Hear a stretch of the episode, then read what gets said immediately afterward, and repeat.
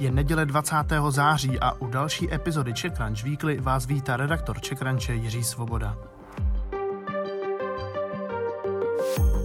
Podcast Czech Crunch Weekly jsme spustili minulý týden a budeme v něm každou neděli krátkosti informovat o tom nejzásadnějším ze světa biznisu, startupu nebo technologií za poslední týden. Audioformátem tak nově doplňujeme náš týdenní newsletter, který najdete také na webu ccweekly.cz.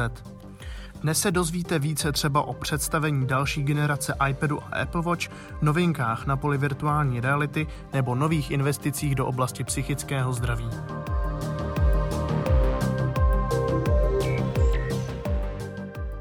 A začínáme jednou z očekávaných událostí pro fanoušky technologií. Na své keynote totiž Apple tento týden představil nové produkty a tentokrát se zaměřil třeba na chytré hodinky Apple Watch. Vydává už jeho šestou generaci, která bude vylepšená o nové zdravotní senzory. Zaujme ale také nová, levnější verze oblíbených hodinek s podtitulem SE a s cenou 8000 korun. Za doslova přelomový lze nazvat nový iPad Air. Kromě toho, že Touch ID se nově nachází na boku a úplně chybí typické tlačítko, tak do něj Apple napasoval vůbec nejmodernější čip, co kdy vyrobil. Další podrobnosti najdete na checkranch.cz. O automobilce Nikola jsme se zmiňovali už minulý týden, když tento výrobce kamionu na vodík získal partnerství s koncernem General Motors. Jenže teď se kolem ní rodí naopak velký skandál. Na základě veřejného tlaku totiž firma přiznala, že jeho tahač Nikola One na propagačním videu vůbec nejel na palivo budoucnosti, ale pouze z kopce. Vozy neměly být vůbec ve skutečnosti schopné jízdy a jeho displeje byly napájeny externě, nikoli vodíkovými články. Nikola se proti některým obviněním analytiků ohradila, k jiným se ale vůbec nevyjádřila. Celou záležitost bude prošetřovat i americká komise pro kontrolu cených papírů. Chytrou novinku tento týden představila populární navigace Waze. Konečně totiž napoví, v jakém pruhu správně jet, například abyste neminuli odbočku. Ačkoliv má aplikace více než 120 milionů měsíčně aktivních uživatelů, tuto možnost doposud nenabízela. Base čekají i další novinky. Důraz klade také na zpřesňování očekávaných časů příjezdu a vylepšování notifikací v případě důležitých zpráv. Více chce řešit i tzv. carpooling, tedy situace, kdy více členů využívá jeden vůz. Zásadní posun ve světě virtuální reality. Oculus představil ve středu svůj nový headset nazvaný Quest 2. Stejně jako v případě jeho předchůdce nebudete potřebovat na hraní ve virtuální realitě počítač. Klíčový je pohodlnější design, dvakrát silnější procesor a hlavně příznivá cena, která začíná už na 300 dolarech. Novinku ve stejný den představila také jedna z nejpopulárnějších her ve VR, český Beat Saber. Do něj totiž po dlouhém čekání zamíří multiplayerový mod. V rozbíjení barevných bloků do rytmu hudby tak budete moci v reálném čase soutěžit s ostatními hráči. A velká konference ještě do třetice. Sony totiž oznámilo ceny očekávaného PlayStationu 5 i jeho konečné datum vydání. Konzole nové generace se bude prodávat ve dvou variantách s Blu-ray mechanikou za 13 790 korun nebo bez ní za 10 790 korun. Hráči se na ní mohou těšit v Česku už 19. listopadu.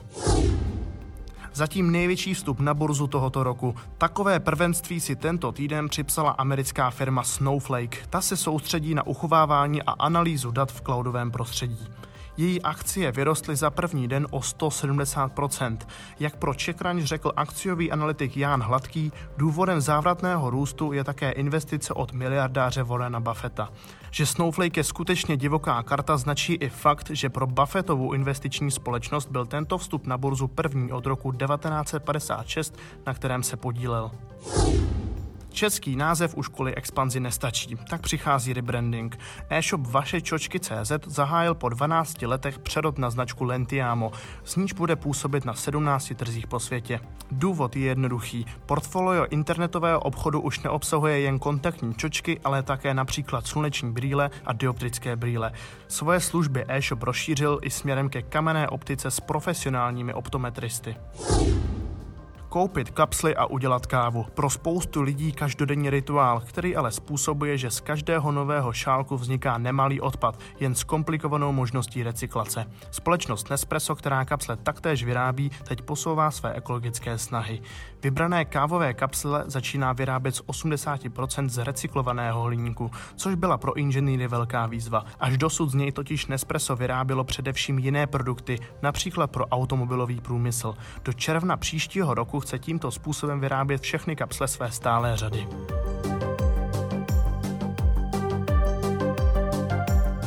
A vybíráme taky téma, které na Čikranči patřilo tento týden k nejčtenějším. Po materiální stránce se máme mnohdy lépe než po duševní. Podle některých odhadů jsou jen v Česku 3 miliony lidí, které trápí nějaká forma psychického problému. Pandemie koronaviru navíc toto téma ještě zviditelnila a tak reagují nejenom lékaři, ale i startupy a investoři. Například úspěšná skupina Myton, která má za sebou hlavně investice do technologických projektů, spustila fond Psychonauts.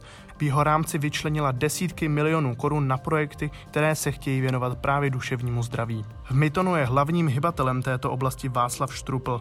Začátkem roku pro Crunch popisoval, proč začíná se svými kolegy investovat do vědy, konkrétně třeba do první psychedelické kliniky Sion. Nově do fondu přivítal i projekt Terapio, jehož cílem je udělat psychoterapii dostupnější. Pomůže s výběrem správného terapeuta a díky tomu, že je celá služba online, boří i geografické bariéry. Internetové prostředí umožní i větší diskrétnost a mizí tak obavy i z častých předsudků okolí. Zakladatelé terapie mají v ruce výzkumy, které tvrdí, že online terapie je stejně účinná jako v tváří v tvář. A není tak divu, že nejsou sami, kdo se v Tuzemsku tomuto tématu věnuje. Zakladatelé marketingové agentury Brain One totiž nedávno oznámili, že se pustili do projektu HEDEPy, který se taktéž zabývá online novou terapií. Stejně jako terapio navázal spolupráce s několika psychoterapeuty a na svůj start má jednotky milionů korun. Na Čekranči jsme také tento týden vydali velký rozhovor s výkonným ředitelem Avastu Ondřejem Vlčkem. Mluví v něm třeba o tom, jaký byl jeho první rok ve funkci a jak se v jednom z nejúspěšnějších českých technologických hráčů snaží rozvíjet firemní kulturu.